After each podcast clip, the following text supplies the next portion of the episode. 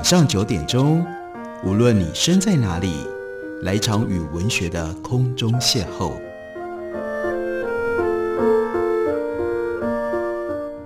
杨照谈书，邀您一同遨游文学世界，认识古今中外的经典之作。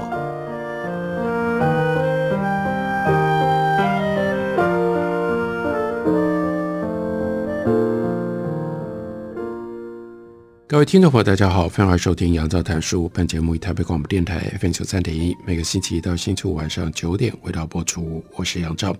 今天节目当中要为大家介绍的，这是麦田刚刚出版的一本新书。凡系列主要是整理呈现日本在近代文学的发展当中，曾经有过特别标示作用的一些作家以及作品。那最近凡系列的这本新书，作者是新星一，书名叫做《气死小姐》。这在过去麦田凡系列当中比较少见，因为它是短篇小说的选集。不只是短篇小说，而且光是在《气死小姐》这本书里面，并不是真的多么厚重的一本书，只有两百多页。可是大家如果要看这本书，你就应该会有一种。饱足的准备，因为在短短的两百多页的篇幅当中，却收录了一共有五十篇小说。五十篇小说，两百多页，这对比大家就可以了解非常清楚的一个事实，那就是这批作品最大的特色，每一篇都很短，而且比一般我们所认定的短篇小说都还要更短一点。这种长度那么短的小说，极短篇的这种长度，而且是日本作家所写的，会让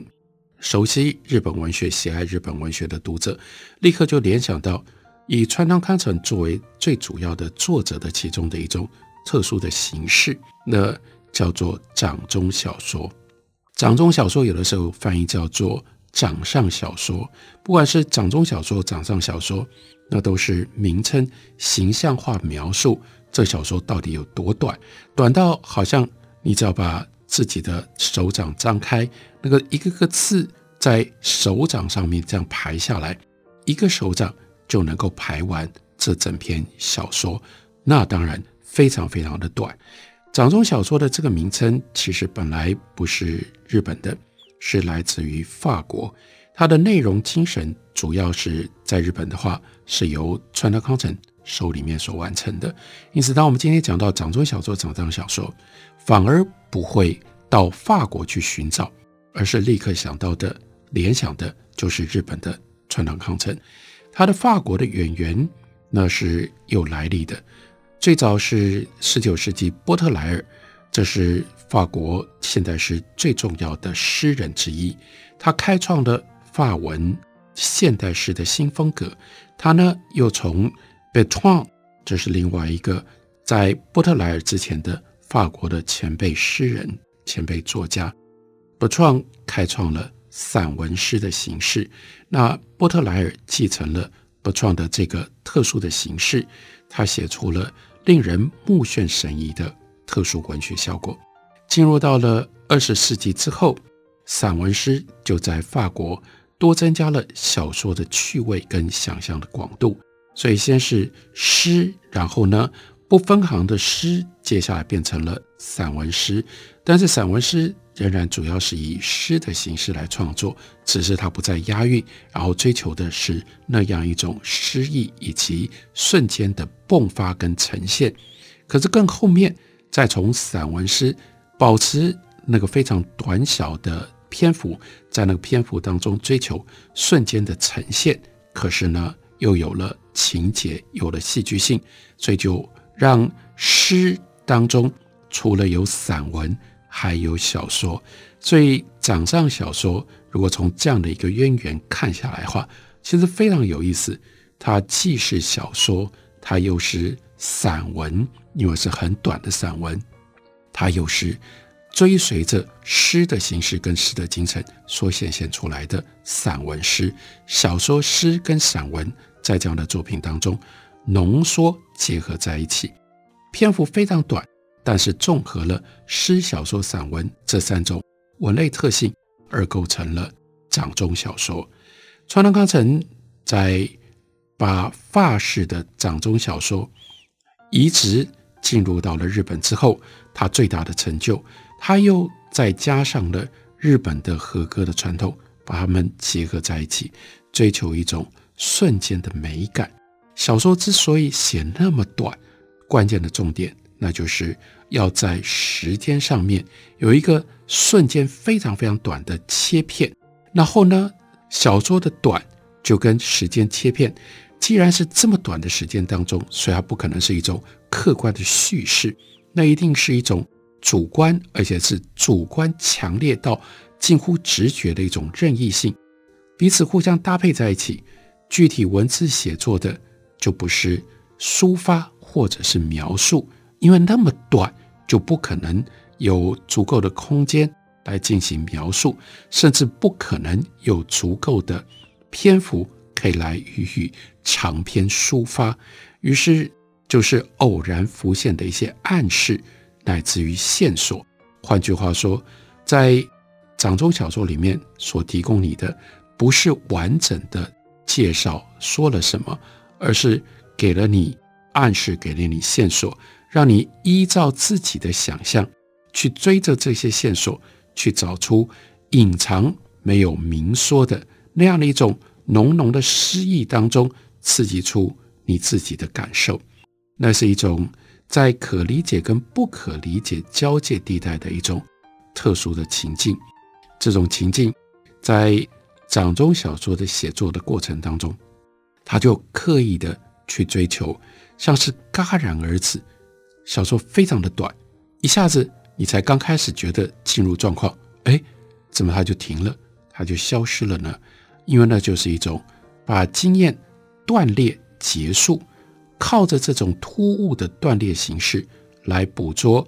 刚刚所提到的那样一种浓浓的诗意，那样一种像是可理解又像是不可理解，像是理解的又好像在高度的疑惑当中那样的一种特殊的情境。这是日本从川端康成这样的一种高度的杰出的表现所建立起来的掌中小说的传统。不过，新星一所写的小说，它的篇幅长度虽然类近于掌中小说，却和川端康成有着完全不一样的写作来历跟不一样的写作关怀。首先，就像刚刚提到的，川端康成的文学的来历。是新感觉派，是法国，是波特莱尔，是法国的散文诗。新兴一完全不是。新兴一他所受的文学影响是来自于战后的美国，尤其是美国一度当令流行的科幻小说。相对的，他对于日本传统文学，日本战前最流行的，也是最构成主流的，例如说私小说的传统，自然主义。浪漫主义等传统，新兴一都没有直接的干涉。说新兴一代表了战后刻意要脱离传统，去拥抱当下。另外呢，就是要特别肯定美国文化的价值。这又牵涉到日本在战后的高度的变化，在战争时期发动太平洋战争，以美国为敌，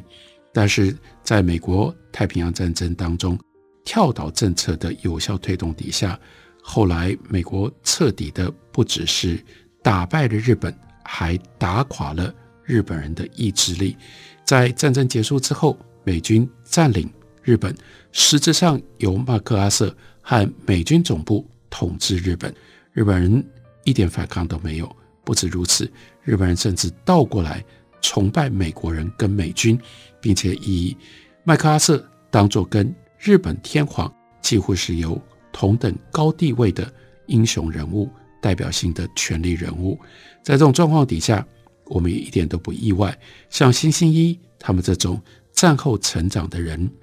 他们对美国社会产生了高度的好奇兴趣。另外，他们也就变成了美国文化传入到日本、改造日本社会的最重要的载体。他们不只是肯定。美国文化的价值，并且在美国的文化当中得到了特殊的体认，那就是要有一种不是看过去，不是看传统，而是积极的看往后、看未来那样一种态度，就充分的显现出在辛兴一的小说写作上。因而，辛兴一的他的小说作品有着很不一样的节奏感。这是为什么他写极短篇的这种小说最关键的理由。那么短小的篇幅，最重要的作用，那就是加快了叙述的节奏。这就呼应了从一九五零年代、六零年代，日本在战败之后，逐渐的要回到这个世界里面，他们靠的是什么？靠的是经济复苏，更进一步的经济发展、经济起飞。那于是，在那样一种经济快速变化的过程当中，就产生了，尤其在几个主要的都会区，特殊的快速的生活的步调。川端康成他的文学美学信念是短而舒缓，越是短，越是要在文字之间，尤其是靠特殊的抒情的文字，创造出那样一种感受的余韵，让你读了之后一直觉得余韵缭绕。一直觉得没有完全的结束，这是掌中小说它的短所要知道的作用。那倒过来，辛兴一他的小说所习惯呈现的是短而急促，这是迎合现代都会环境当中人的忙碌的心态，甚至是明知道都会人已经这么忙了，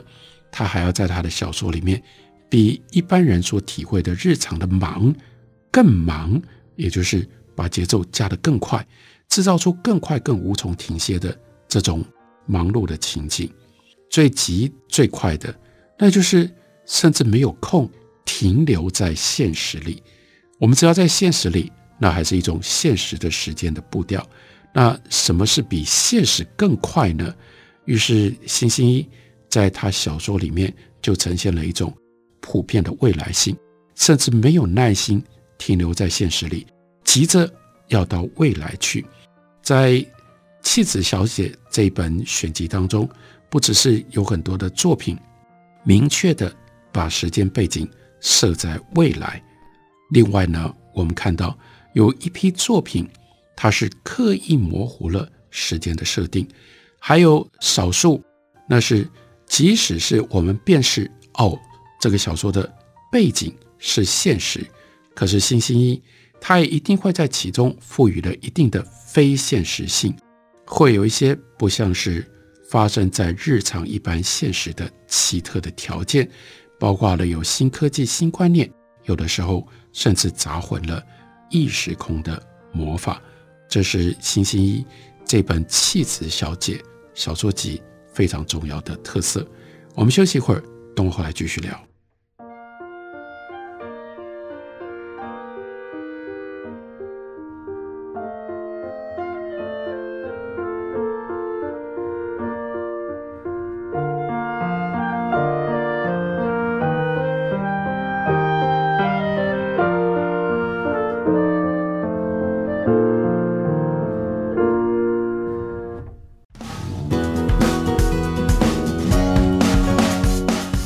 大家好，我是李千娜。台北的好声音尽在 FM 九三点一，AM 一一三四，台北广播电台。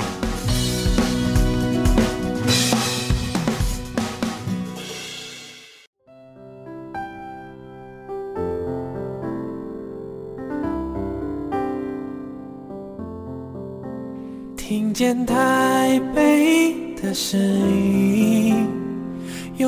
有颗热情的心，有爱与梦想的电台，台北广播 FM 九三点一。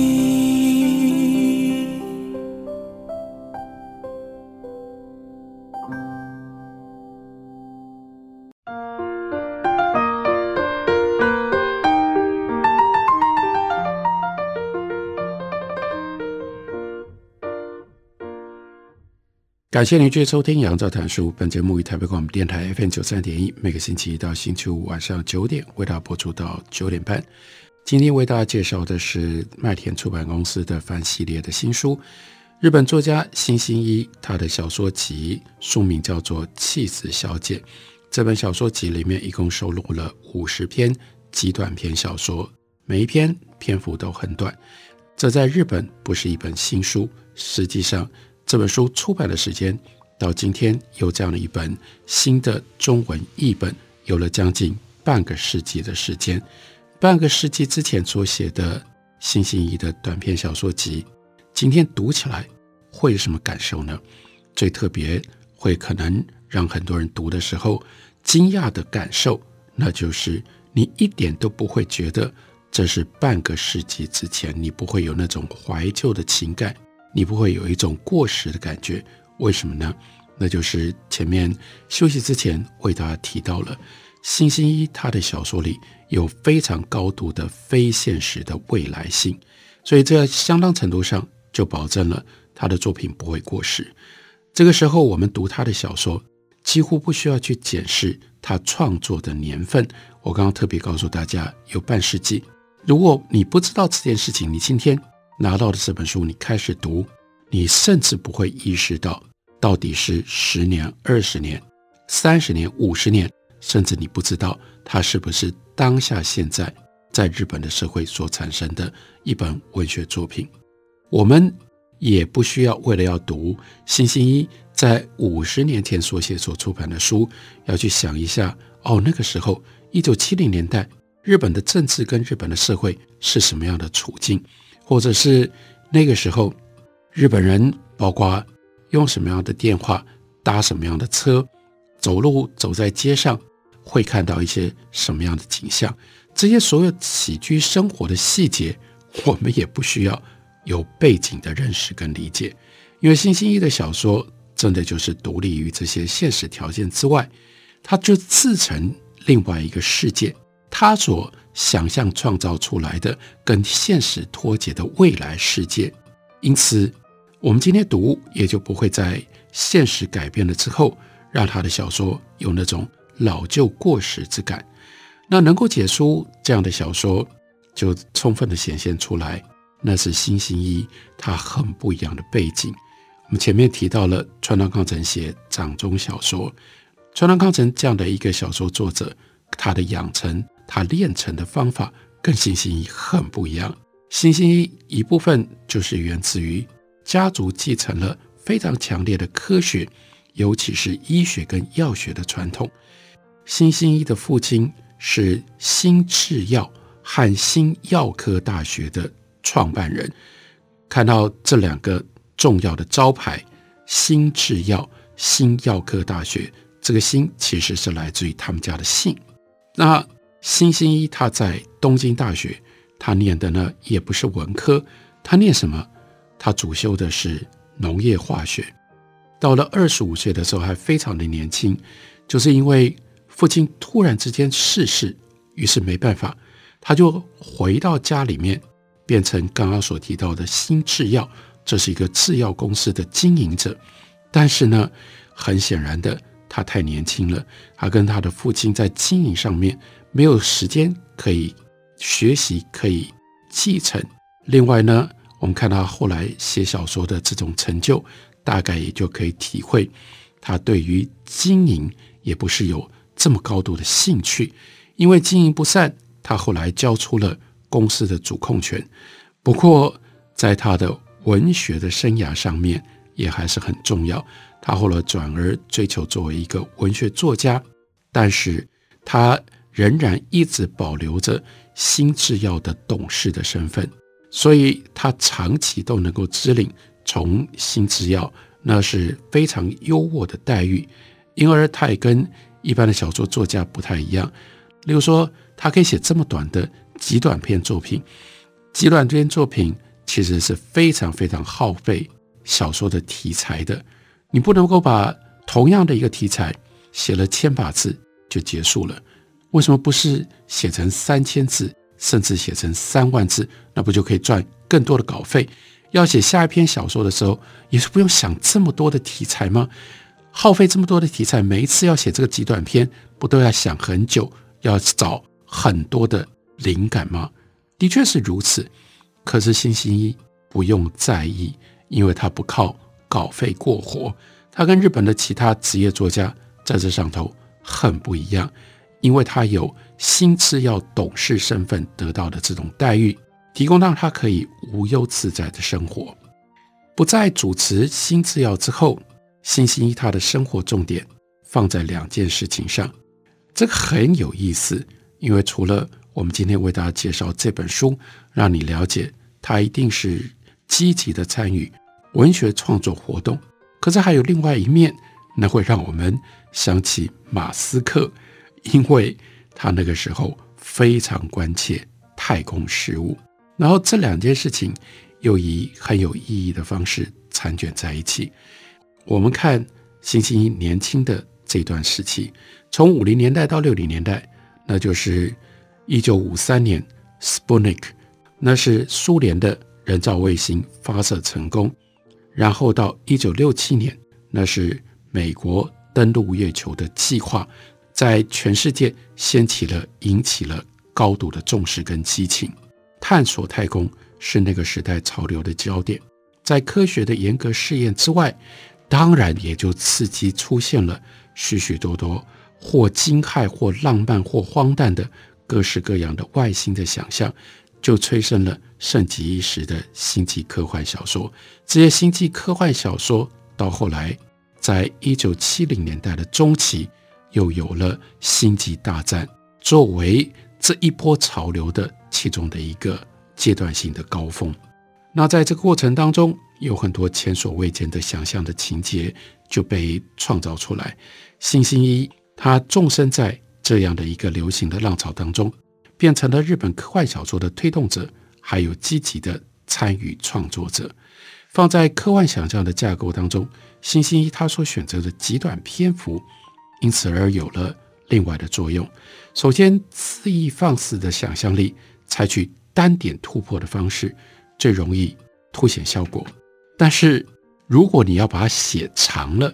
就不一样，因为一旦写长了，就必须要有细节的追究。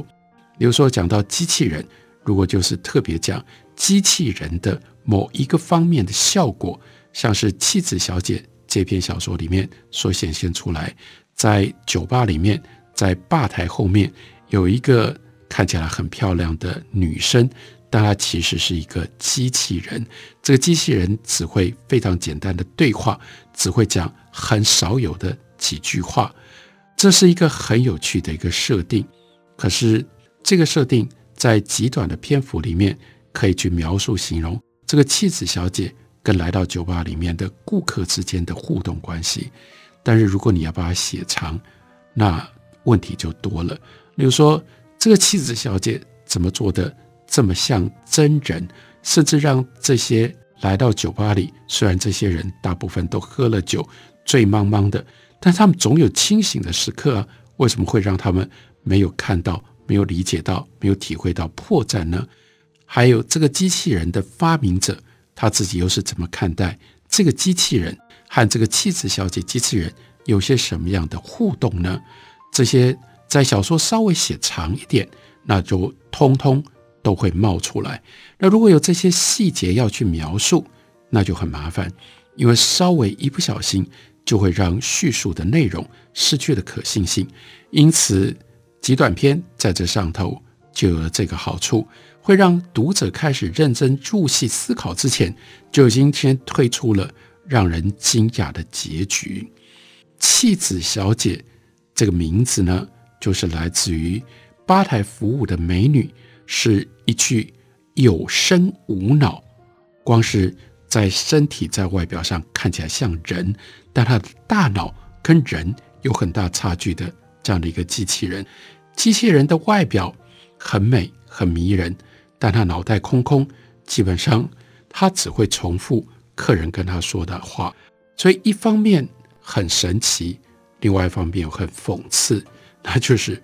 光只是重复客人的话，这种反应模式，非但没有让客人因为这样就识破了哦，原来他在跟一个机器人说话，反而让一部分的客人。对于妻子小姐投注了更多的重视，甚至跟她之间发生了一种爱恋的关系。这样的故事情节很有趣，因为它可以讲的是未来机器人发展，但同时尖锐地嘲弄了日本男人在酒馆里面的行为。喝得醉醺醺的这些男人，就是从对漂亮女生吃豆腐作为他们的乐趣。那样的互动不止实质上是空洞的，而且对那个女性没有任何人的理解。还有更愚蠢的部分，完全不需要，也完全没有任何心还有感情上的交流，就可以自欺的爱得死去活来。在很有限的篇幅里，这样的写法可以立刻传达社会讽刺的效果。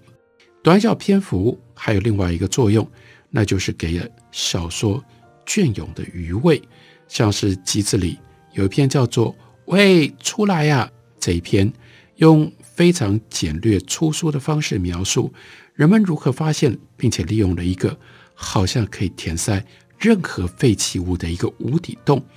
因而看起来就解决了生活环境当中最麻烦的大问题。什么是大问题呢？那就是垃圾问题啊。不过这样的一个叙述的形式，在最后一句话当中遭到了彻底的大逆转，重复第二次出现的。喂，出来呀！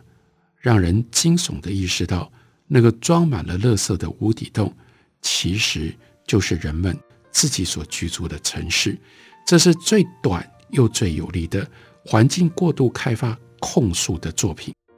短小篇幅还能够在去除细节之后，有效创造出奇幻荒诞的感受。例如说，以简笔的方式描写，叫做。包围的这篇小说里面，一个人追查可能要谋害自己的元凶，